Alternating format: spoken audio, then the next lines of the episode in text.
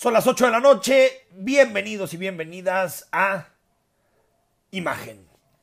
Hoy, hoy, 2 de febrero, pues de que ya han pasado 13, 14 días sin vacunar a ni una persona en este país, se habilitaba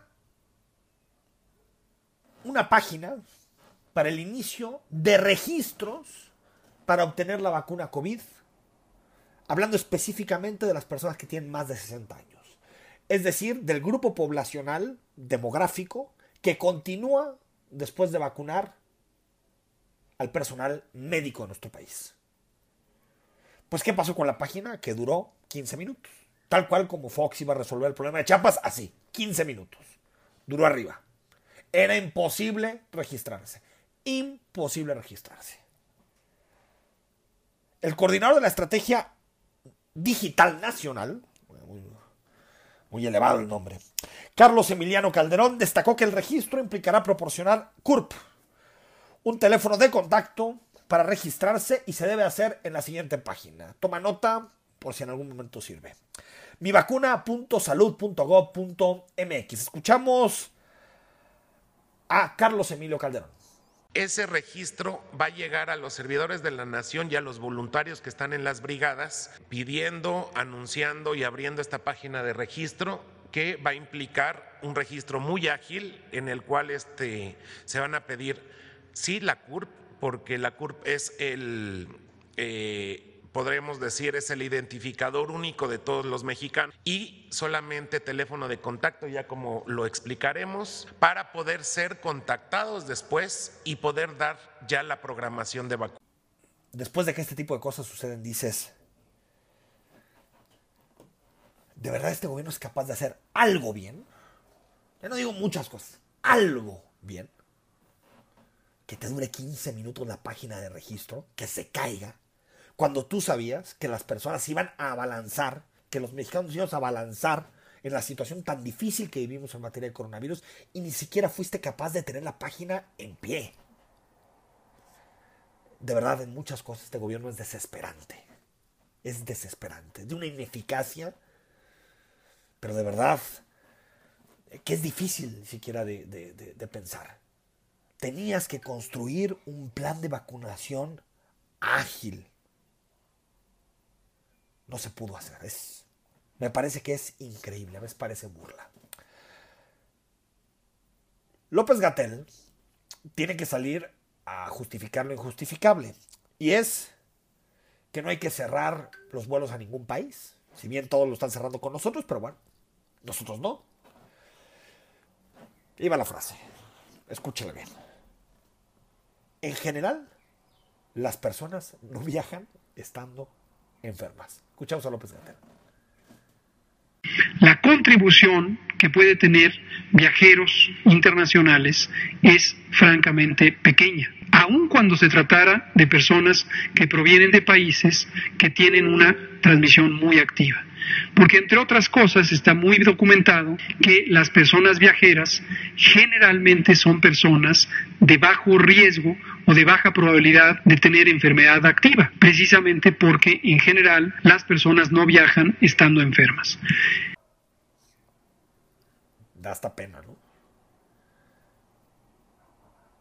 Señor subsecretario, ¿cómo llegó la vacuna? ¿Cómo llegó el virus a México? ¿Cómo llegó el virus a Estados Unidos? ¿Cómo viajó desde Wuhan hasta México? Por gente que viajaba. ¿Qué nos decía al principio de la pandemia cuando era una voz congruente? Lo más peligroso del coronavirus es los, los posibles casos asintomáticos de gente que no sabe que está enferma y que viaja. O que se mueve a cualquier lado y contagia. Está bien. Yo puedo entender que hay una estrategia del gobierno para levantar el turismo, para levantar la economía, y muchas personas pensarán que eso está por encima de la salud. Yo no. Yo pienso que la salud está por encima de eso. Pero bueno, siempre hay que buscar los equilibrios. Pero decir que la gente no viaja estando enferma es... Bueno. ¿Qué más podemos decir? El gobierno de México confesó hoy, lo que ya sabíamos hace algunos días, que pues espera o confía que pronto Pfizer reanude su envío de vacunas, luego de que ya van varios días en que no recibimos la vacuna Pfizer. Esto dijo el canciller Marcelo Ebrard viernes hablé con mi homólogo de la Unión Europea, que es Josep Borrell, para externarle la gran preocupación de México y de toda América Latina y el Caribe, para que esta medida no se vaya a convertir en un obstáculo al envío de vacunas, en este caso de Pfizer, a nuestro país. Nos han asegurado que no será así, pero vamos a estar vigilantes de que efectivamente no nos restrinjan el acceso a las vacunas. Sería contradictorio que ahora restringiesen la salida de contratos ya firmados y no solo eso, ya pagados. Y se acuerda que hace unos días el gobierno del estado, en conjunto con la iniciativa privada y los municipios, presentaron una estrategia para comprar vacunas en otros países del mundo a empresas.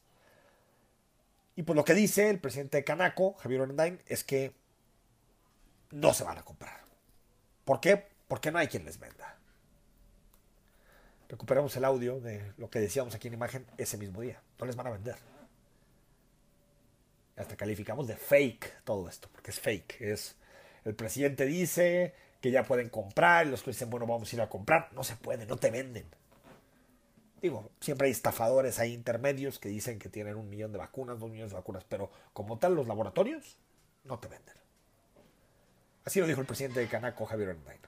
Aquí pueden ver esta tabla donde tenemos carta de intención directa al laboratorio para cumplir lo que marca el decreto federal con Pfizer en Estados Unidos, con Moderna, con Johnson Johnson, con AstraZeneca, con Novavax, con Sputnik V y con CanSi. Recordemos que el Plan Nacional de Vacunación al día de hoy está previsto que se lleve a cabo hasta marzo del 2022.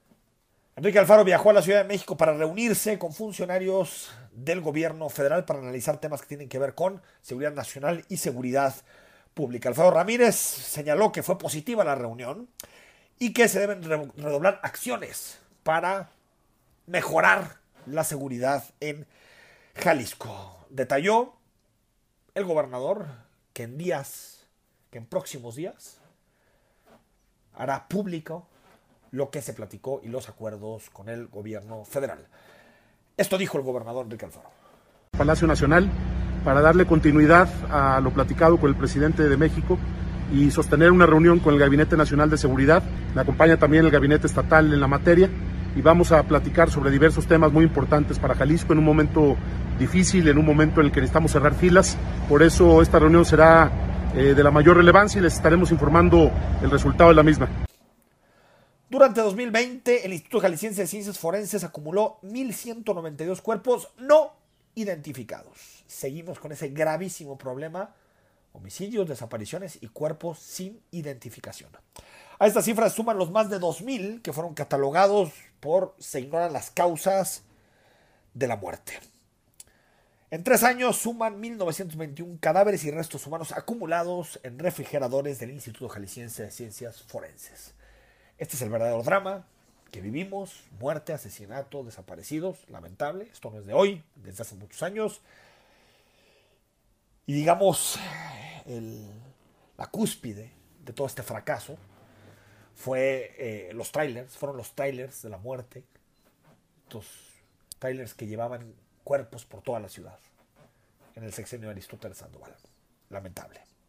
Muy lamentable presidente López Obrador, desde su reposo, enfrentando el coronavirus, mandató enviar iniciativa para reforma de la ley industrial eléctrica del país. El Ejecutivo Federal utilizó esta figura para dar preferencia a una propuesta y dar trámite inmediato al análisis. Lo hizo a través de iniciativa preferente.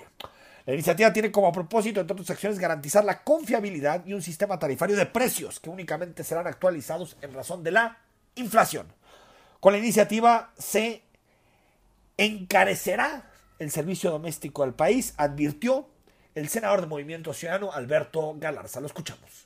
Con la iniciativa que pone el presidente pone candados de consumo, que hasta el 30% se puede eh, subsidiar de alguna manera de, energía autogenerada. Entonces, esto va a subir el costo de las casas y va a subir el costo de los negocios y por lo tanto va a subir también el costo de los productos que hacen las empresas de estos negocios, ¿no? Los productos finales. Y, en el y cuando eh, monopolizas un servicio, pues lo que pasa es que te suben las tarifas de electricidad.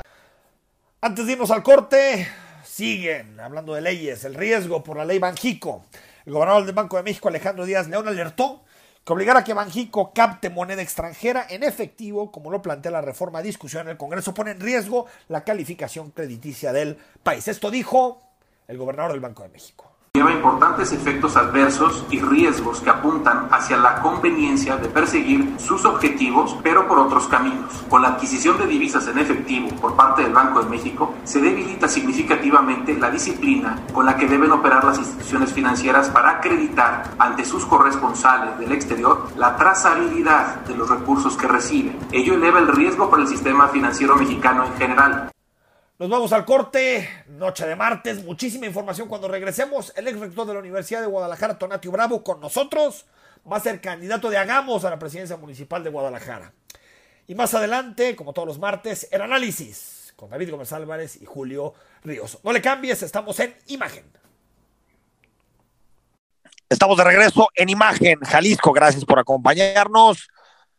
Noche de martes y como todos los días, toda la información, el análisis, las noticias y también la entrevista, porque hoy queremos conversar con Tonatio Bravo, lo conoces, él fue rector de la Universidad de Guadalajara, fue también coordinador de los diputados de Movimiento Ciudadano, tiene una larga trayectoria tanto en la vida académica como también en la vida política. Bueno, fue también candidato en su momento al presidente municipal de, de Guadalajara ya hace algunos años y ahora todo parece indicar que volverá a ser candidato. Tonatio, ¿cómo estás? Muy bien, estimado Enrique, con el gusto de saludarte a ti y a tu público. A ver, me, estaba ahorita acordando un poquito de memoria, fue el 97, ¿no? Sí, en aquel entonces eh, había un desfase en la elección federal y estatal. La elección federal fue el 94 y la el último proceso desfasado que tuvimos fue el del 95, justamente. En ese proceso, eh, fue candidato eh, en, el 95 a la gobernatura del estado, eh, Alberto Cárdenas, y en el 97, que fue la elección local a las alcaldías para comenzar el primero de enero del 98, ahí es cuando fui candidato. ¿Y habrás obtenido, Tonato Bravo, digo, en ese momento eras candidato del PRD, En el año que, que, el PRD logró la jefatura de gobierno de la Ciudad de México y se rompió aquella mayoría eh, eh, absolutísima del PRI a nivel nacional. Y recuerdo que el PRD siendo un partido no tan fuerte en zona metropolitana de Guadalajara, en aquel momento andarás andando por el 10%, ¿no? No, en aquel entonces yo obtuve el 17 eh, y fracción por ciento. Ah, mira, todavía más. Ya quitando los, los votos nulos y todo lo demás, ese fue el resultado del conteo final. Y fíjate lo que son las cosas, Enrique. Eh, en aquel entonces el presidente nacional del PRD era el actual presidente Andrés Manuel López Obrador. y él fue el que, quien me habló por teléfono para saber si estaría yo de acuerdo en que me consideraran en una encuesta de opinión que iban a hacer en Guadalajara. Y bueno, pues una vez que, que ellos hicieron la encuesta, eh, eh, tomaron la decisión de invitarme ya de manera formal.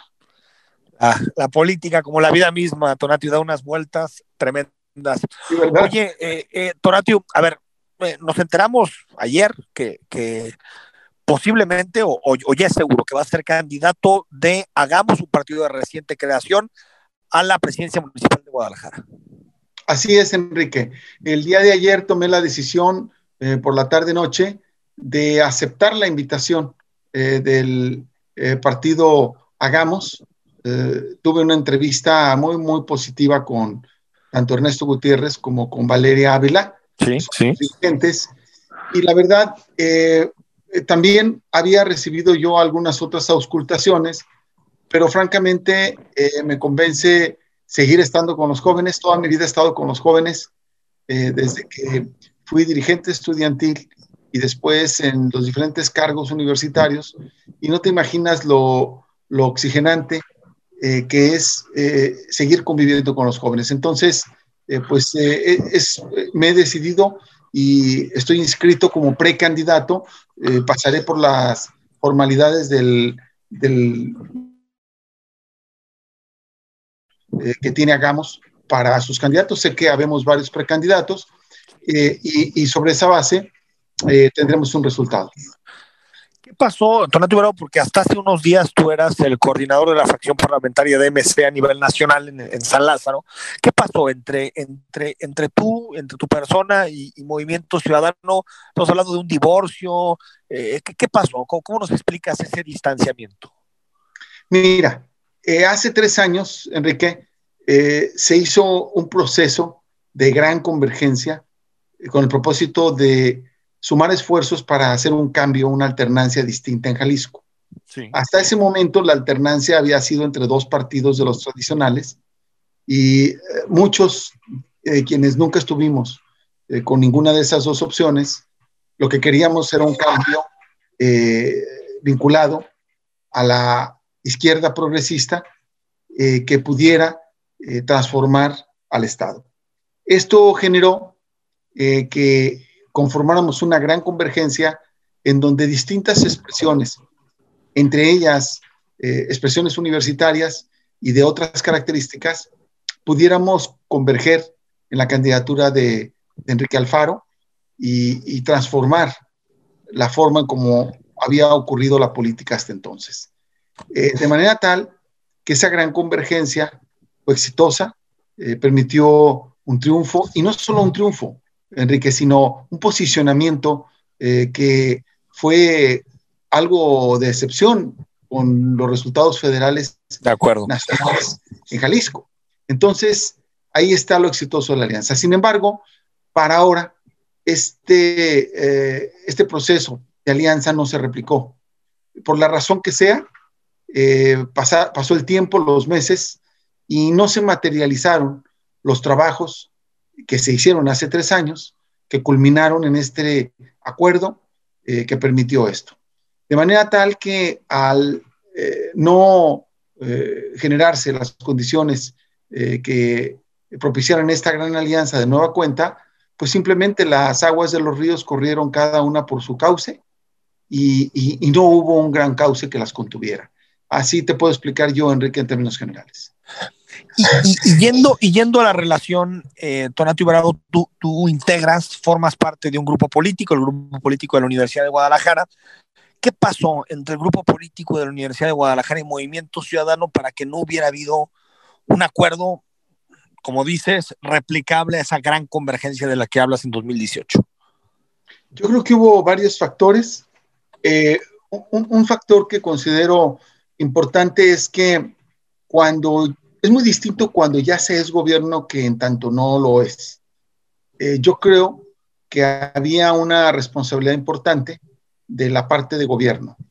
Eh, la otra es que ya temáticamente la gran convergencia, porque la gran convergencia de la que hablé no solo fue eh, de características electorales, sí, fue sí. una gran convergencia en la que también se fue construyendo temáticamente. Entonces, eh, en la acción de gobierno, los, la, los aspectos temáticos empiezan a mostrar en algunos casos diferencias. Por sí. ejemplo, el tema de la presa del Zapotillo. Okay. Este, por ejemplo, el tema del ejido del Zapote. Por ejemplo, el tema del transporte urbano. O sea, pero es natural que eso ocurra, porque cuando ya es agenda de gobierno, ya se trata de tomar el toro por los cuernos, evidentemente no existen dos lecturas que sean similares y a veces el rol crítico que ejerce eh, la universidad como institución sí, sí. Eh, puede generar esas sensaciones. Sin embargo, a mí me parece que es natural. Yo en lo particular, por ejemplo, me parece que también fue eh, un motivo de divergencia el tema del Instituto de las Mujeres. Okay. En su momento se comentó. E esto son elementos naturales que debieron de haber sido encausados. otro, otro tema no menor tiene que ver con la concepción de la división de poderes y el rol del Poder Judicial, del. Estado, la manera en cómo se integran. O sea, eran procesos que iban eh, pudiendo marcar eh, alguna diferencia que no había sido mayor. Cuando viene el momento de acercar, pues todas aquellas aguas que corrieron en esta gran convergencia, pues solo tenían dos opciones. O eran afiliadas eh, a Movimiento Ciudadano o se contenían en algún otro instrumento de carácter político. Y ese otro instrumento de carácter político había jugado en acuerdo con Movimiento Ciudadano mediante un convenio en la elección anterior como agrupación política, que es Hagamos. Hagamos. Eh, corre el tiempo, no hay una invitación formal ni a incorporarse ni a fijar reglas de participación adentro. Eh, evidentemente hay un cambio porque no es lo mismo, tú lo sabes, Enrique, ser partido en el gobierno que no serlo. Y el partido en el gobierno eh, adquiere ya un redimensionamiento. Entonces, eh, Hagamos se convierte en partido político. Evidentemente se saben, se conocen las reglas de que en la primera elección no, no hay este, posibilidades electorales, ¿no? Sí, pero sí había posibilidades o algunas otras posibilidades. Por ejemplo, eh, pudo haber candidaturas comunes, que es otra figura eh, que, que, que, en muchos lugares se permite, incluso hasta para los partidos de reciente creación. Sin embargo, aquí eh, todo esto se conculcó, se hizo una reforma que incluso modificó tiempos y redujo financiamientos, que también fue otro de los motivos de diferencia, porque eh, la convergencia eh, que hubo pues, tenía que ver con la ampliación de las libertades y de los espacios democráticos para todos, y esto se consideraba que era, sin embargo, vino la complicación aún mayor cuando se procesa el término de la Alianza Nacional. Eh, en mi opinión, es una diferencia eh, que sí es importante, el tema de la concepción de la Alianza Nacional. Y después eh, se enreda porque a diferencia de hace tres años, primero se resolvió o se procesó esta gran convergencia y después se habló con los partidos para saber qué rol iba a jugar cada partido político en ese proceso. Acá ahora fue diferente.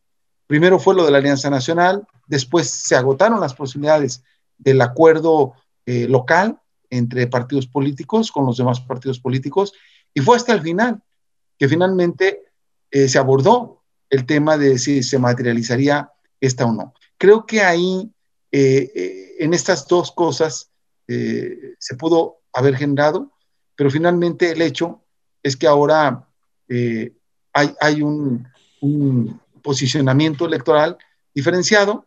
Yo creo que el gobierno debe seguir construyendo la agenda de gobernabilidad y la agenda temática de gobierno eh, para invitar no solamente a nosotros, sino a otros actores a seguir aportando a, la agenda de gobierno, a los acuerdos de gobierno.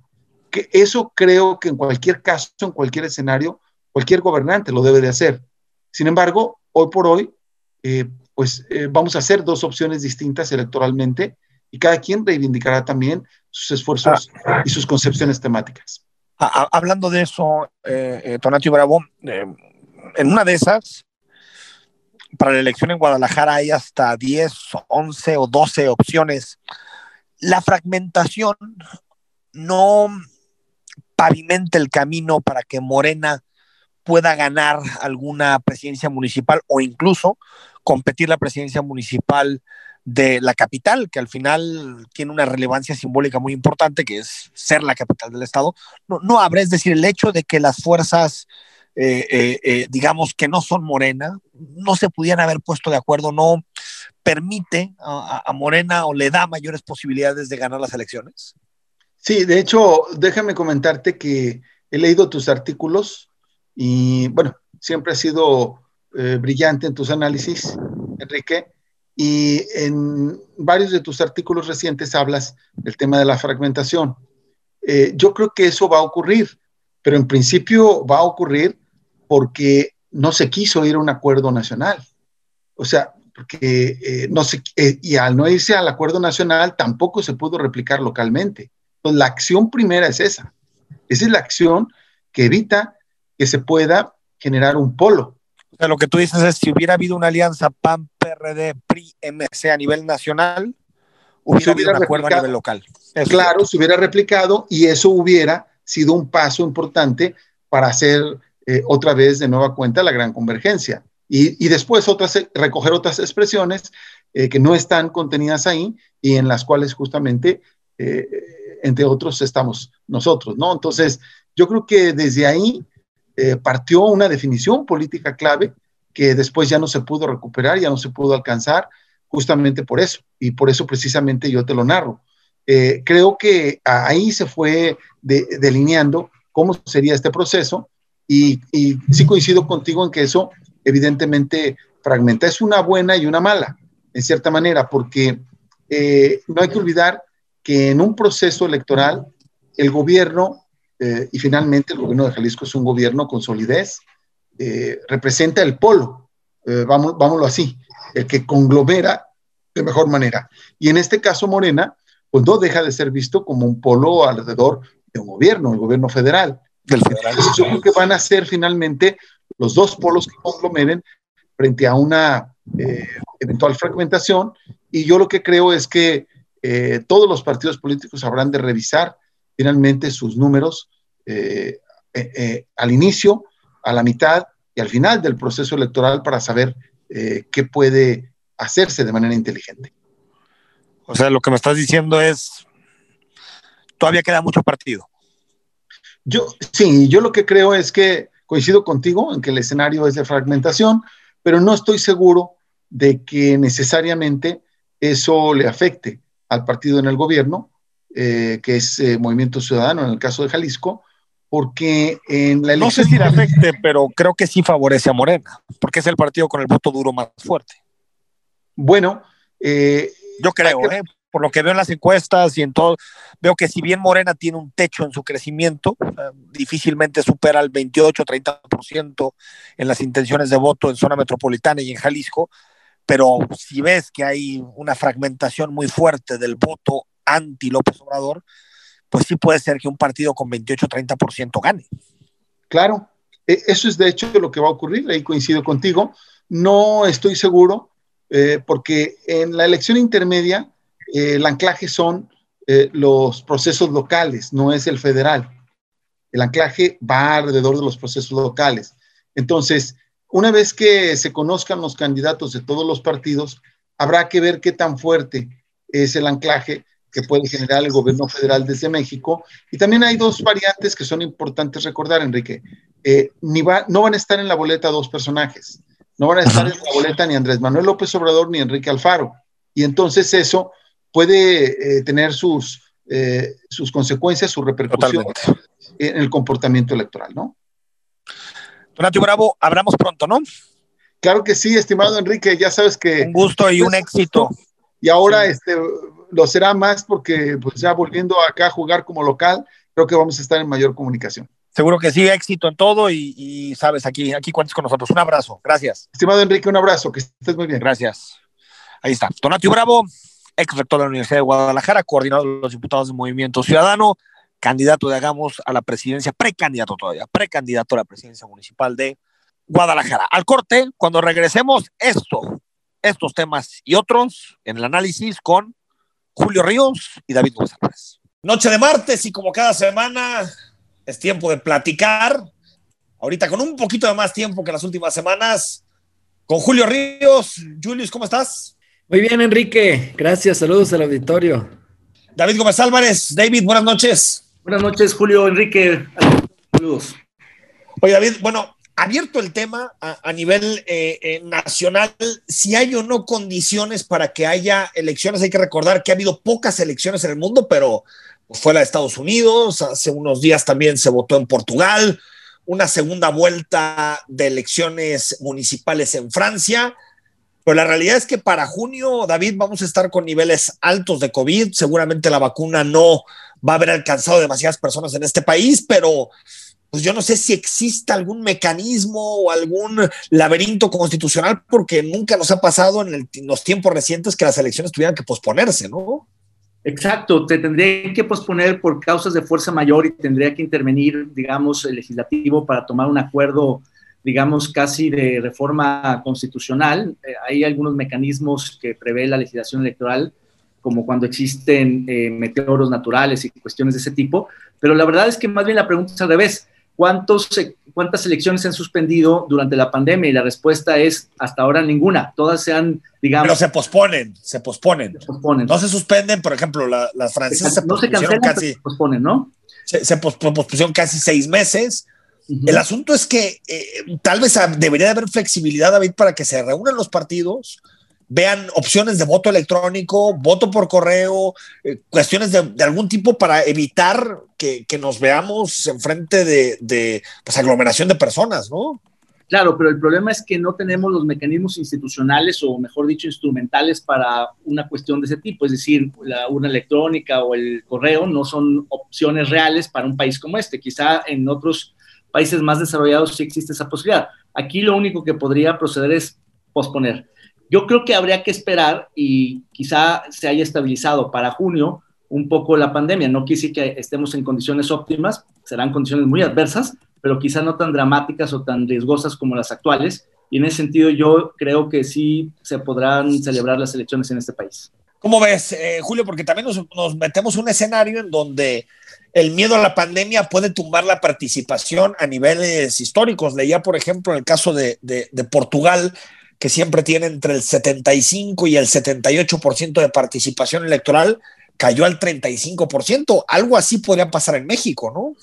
Sí, que de por sí, mi querido Enrique, aquí tengo entendido que no andamos ni al, ni al 50% de, de, participación eh, y al paso que va eh, en las intermedias y al paso que va en la vacunación, que ahorita llevamos medio punto porcentual de, de avance, yo creo que para entonces eh, todavía va a ser muchísima la gente que no estará vacunada. Y también eso es cierto, la gente está en todo su derecho de no exponerse, aunque bueno, también ahí hay una dicotomía de que luego dicen que no se quieren exponer en las elecciones, pero pues los vemos en, fiestas y en tianguis y en todo tipo de asuntos, pero bueno, efectivamente hay... Bueno, pero esos son tus amigos, Julio. No, no, no, de todos, La gente, la gente que se cuida realmente, estos no, no, no, van a votar a misa y a la casa. Vámonos.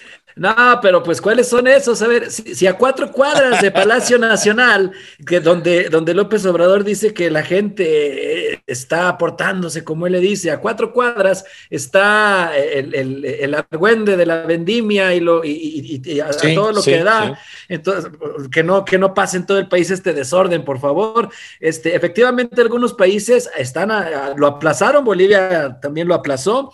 Este, Sánchez Cordero dice que pues el gobierno no está en la intención de, que se pospongan, ni Morena, por supuesto, se entiende porque pues eh, en, una elección con baja participación podríamos entender que esto beneficiaría al partido en el poder o a los que eh, tienen el voto mayoritario. El voto digital es cierto, hace falta en este país, pero ya no se alcanza. Una vez más nos alcanzó la realidad como nos alcanzó con el teletrabajo, con la educación, con mil cosas y también este voto digital que desde hace 15, 20 años debimos empezar a dar esos pasos. Pues mira, hoy ahí está la prueba de que un sistema así no estaríamos exponiendo la salud y podremos ejercer el, derecho al voto. No tendríamos que estar en, esta encrucijada, si el derecho al voto o el derecho a la salud, pudiendo eh, pues, garantizar a, mí, a mí me parece que este argumento de que el el voto duro, eh, digamos, el abstencionismo eh, beneficia al oficialismo es real y en ese sentido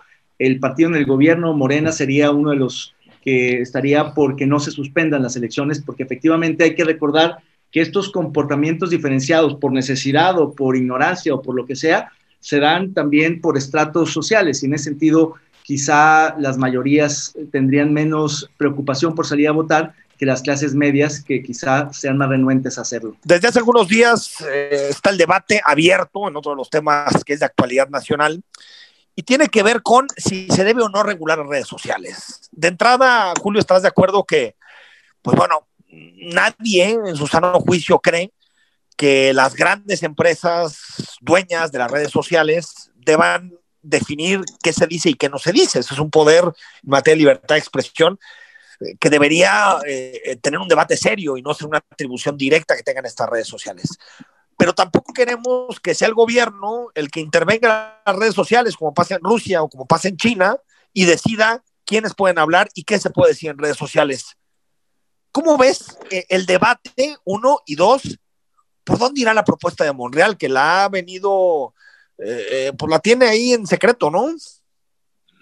Eh, sí, mira, pareciera que es otra de tantas eh, iniciativas que están presentando para tantearle el agua a los camotes, a ver cómo la gente reacciona. Y pues nos encontrábamos primero con la buena noticia de que se abrogaba la obsoleta ley de imprenta, una ley que incluso es preconstitucional porque está desde antes de la, de la, de la constitución del 17, unos meses antes, pero ahora nos encontramos con esta sorpresa de la reforma a la ley de telecomunicaciones y, bien lo decías ayer tú en, el programa, este, el, el, cambio de postura, el presidente primero llamó benditas redes sociales a, este, a esta forma de comunicarse, pero ahora viene esta reacción que yo pienso que es para curarse en salud, porque sí, efectivamente están unas políticas muy, muy fuertes de, de las redes sociales, que yo creo también que sí, efectivamente la libertad de expresión tiene límites y en algunos casos las redes sociales deben de poner estos filtros porque vemos que abundan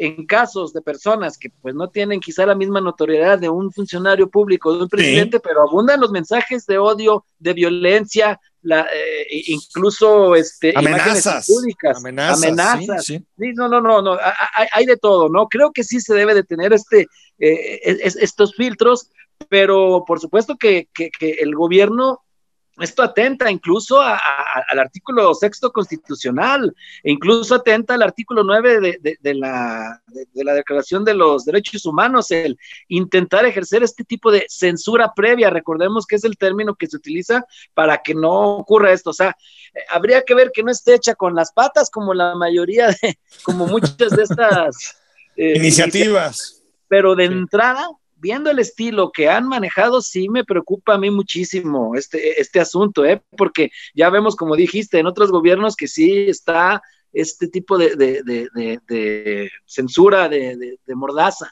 ¿Cómo ves, eh, David? O perverso del policía bueno y del policía malo, donde claramente el policía malo es real quien le toca anunciar esta iniciativa que busca no, no regular el derecho, el acceso sino más bien los contenidos, libertad de expresión. Y el sí. bueno, que es el propio presidente que desestima esta iniciativa, que dice que no debería de ser, pero que la deja correr como jefe máximo del partido en el poder. Y en ese sentido me parece riesgosísima, por todas estas razones que han, han dicho, expandir los derechos de acceso a las redes, al Internet, a la libertad de expresión. Entonces, pues sería de celebrarse, pero difícilmente va por esa, esa línea y más bien yo creo que buscan censurar con el pretexto de evitar la violencia digital, para evitar eh, la, agresión y la polarización. Controlarlas. Controlarlas. Y eso es bien riesgoso porque ya sabemos que en todos los países donde se ha sucedido esto, pues el resultado es precisamente limitar la libertad de expresión y no expandir los derechos a la expresión. Lo que Sí, sí, dime, Julio, adelante. no, nada más, aunque aquí está el beneficio de la duda de que se le va a enviar el documento a, los representantes de las redes sociales más importantes para que den su opinión. Esperemos que realmente estén escuchados. Pero, pero sí, a ver, sí, está bien que se la manden, pero ahí el debate no es tanto qué opinan las empresas, sino qué opinamos nosotros. Y yo ah, creo ahí, eh, eh, Julio, David, límite tienen que ser los, los delitos, es decir, que, que sí se puedan perseguir y que se deban perseguir de la manera en que se hace con las policías cibernéticas, los delitos que, que existen en las redes sociales, que se perciban las, que se persigan las noticias falsas a través de, eh, pues digamos, algunos señalamientos, algunos mensajes que puedan tener las redes sociales para decir qué información que pueda ser eh, eh, replicada en múltiples ocasiones, pues lleva imprecisiones o está sesgada pero hasta ahí, lo que me preocupa es que eh, el gobierno con la idea de a mí no me van a hacer lo que le hicieron a Trump o a mí no me van a hacer lo que están haciendo en otros lados, tengo una legislación en donde realmente quien llegue a controlar las pautas y todo lo que usted en las redes sociales sea el, mismo gobierno, es decir, no hay que eh, ni, ni para un lado ni para otro, ¿no, Julio David? A ver, es que el presidente ha claramente demostrado una intención de controlar todos los contrapesos, los balances, los reguladores, y este es uno más que simplemente escapa al control institucional porque tiene que ver con redes, con empresas privadas, pero va en la misma lógica de buscar concentrar el poder y de acallar contrapesos y críticas y oposiciones. Entonces hay que leerlo en esa clave, no hay que leerlo en clave de mejorar las redes y la conversación pública es para censurar y acallar voces críticas. Y eso no lo podemos permitir. Y yo creo que se va a desatar un debate muy, muy importante que va digamos, más allá de las fronteras mexicanas, como ocurrió en otros populismos autoritarios. Sí, sí, sí, seguramente, pues acá entrarán eh, actores extranjeros que defenderán el derecho de los mexicanos a expresarse con libertad. Porque si se trata de delitos y de cuestiones muy puntuales como esas, creo ya que está. hay atribuciones para lograrlo. Ya está. Ya está eso, ya no hace, hace falta quizá hay un par de, de, de, vueltas de tuerca, pero en lo fundamental no, puede perseguir. Hace falta, David, hace falta más, más, eh, voluntad más presupuesto y más herramientas para que las policías, Correcto. las fiscalías puedan cumplir su trabajo en la red. Pero si tú cometes un delito en red, amenazas, todo, tiene la misma tipificación que un delito que se hace de forma física. Julio Sierra. Sí, mira, efectivamente es un cochineo la red en cuanto a esto de venta de armas, delitos sexuales, apología, pero para eso hay atribuciones, simplemente falta voluntad. Más bien, este, si van a regular las redes, que vean el asunto de la protección de datos personales. Ahí estaba hace unos días el debate con, con, WhatsApp.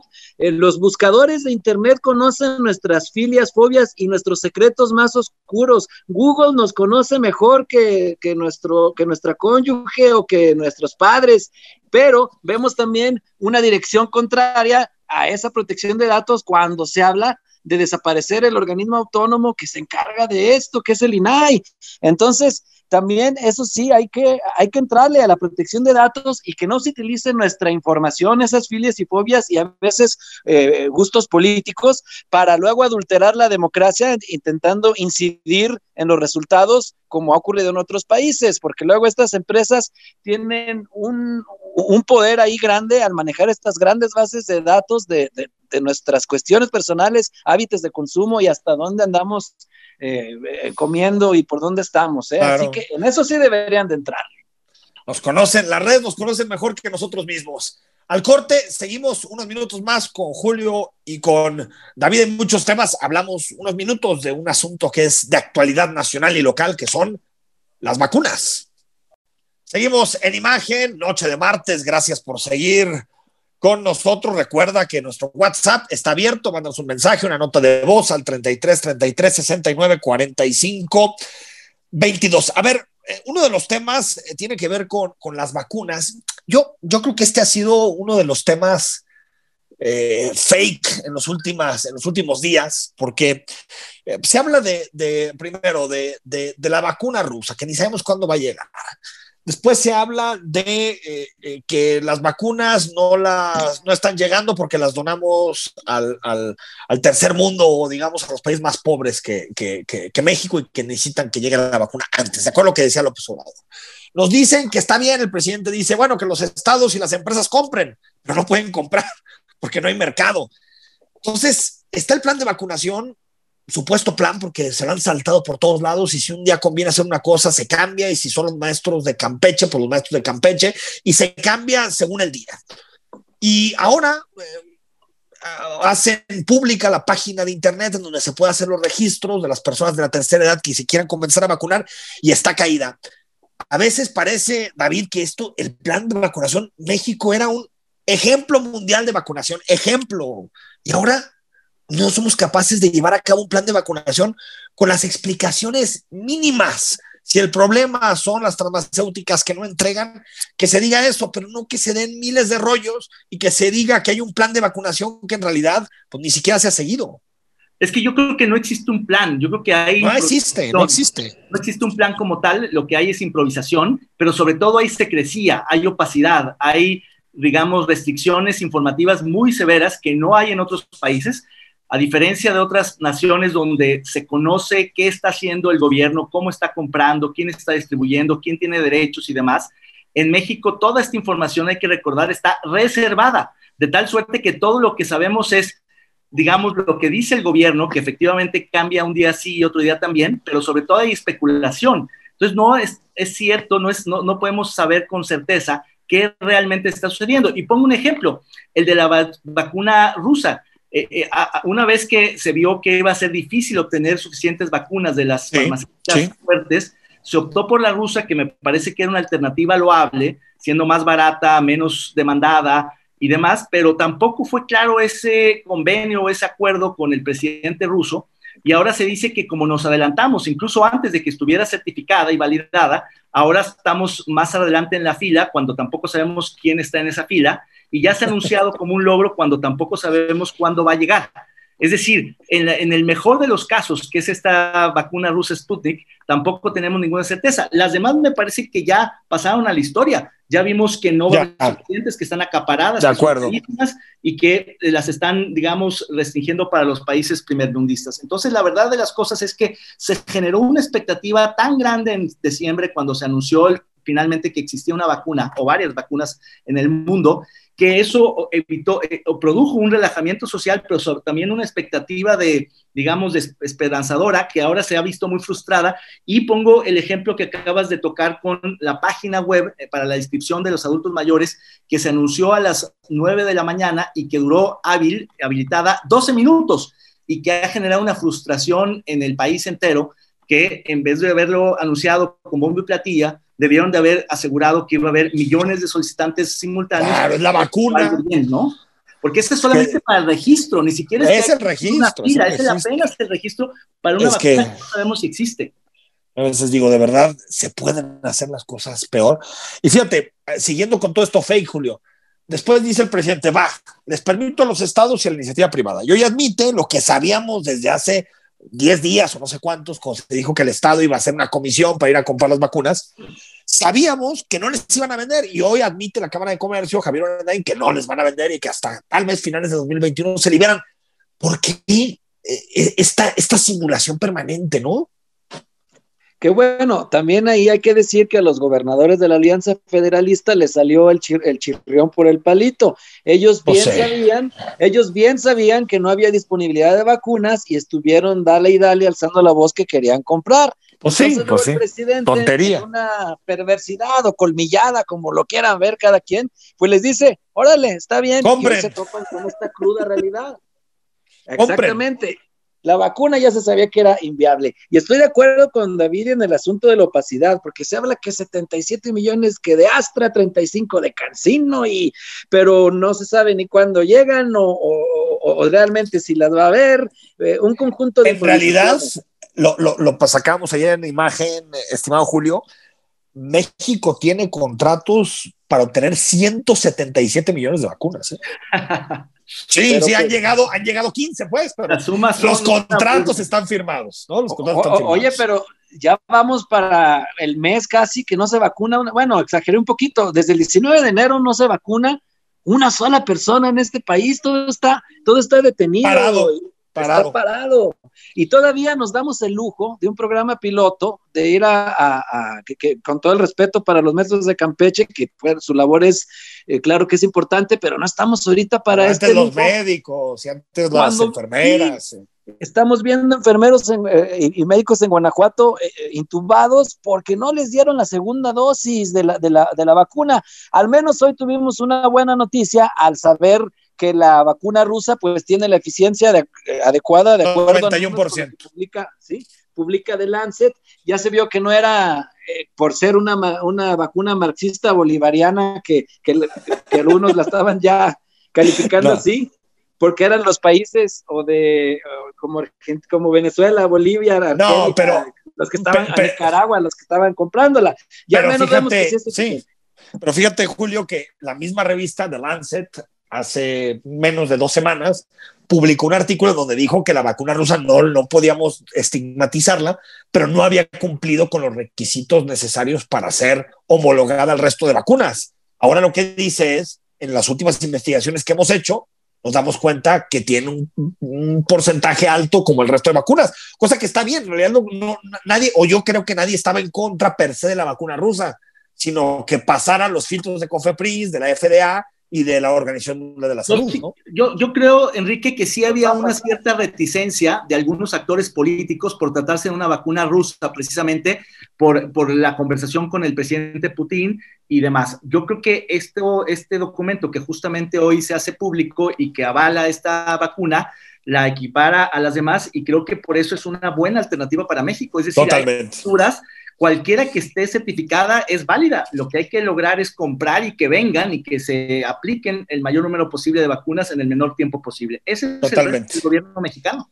un buen artículo sobre la geopolítica de la vacuna que está cañón. Estimado David, un abrazo como siempre. Julio, abrazo. Gracias. gracias, gracias. Buenas noches, al auditorio. Tenemos una cita mañana a las 8 de la noche aquí en Imagen. Muy buenas noches.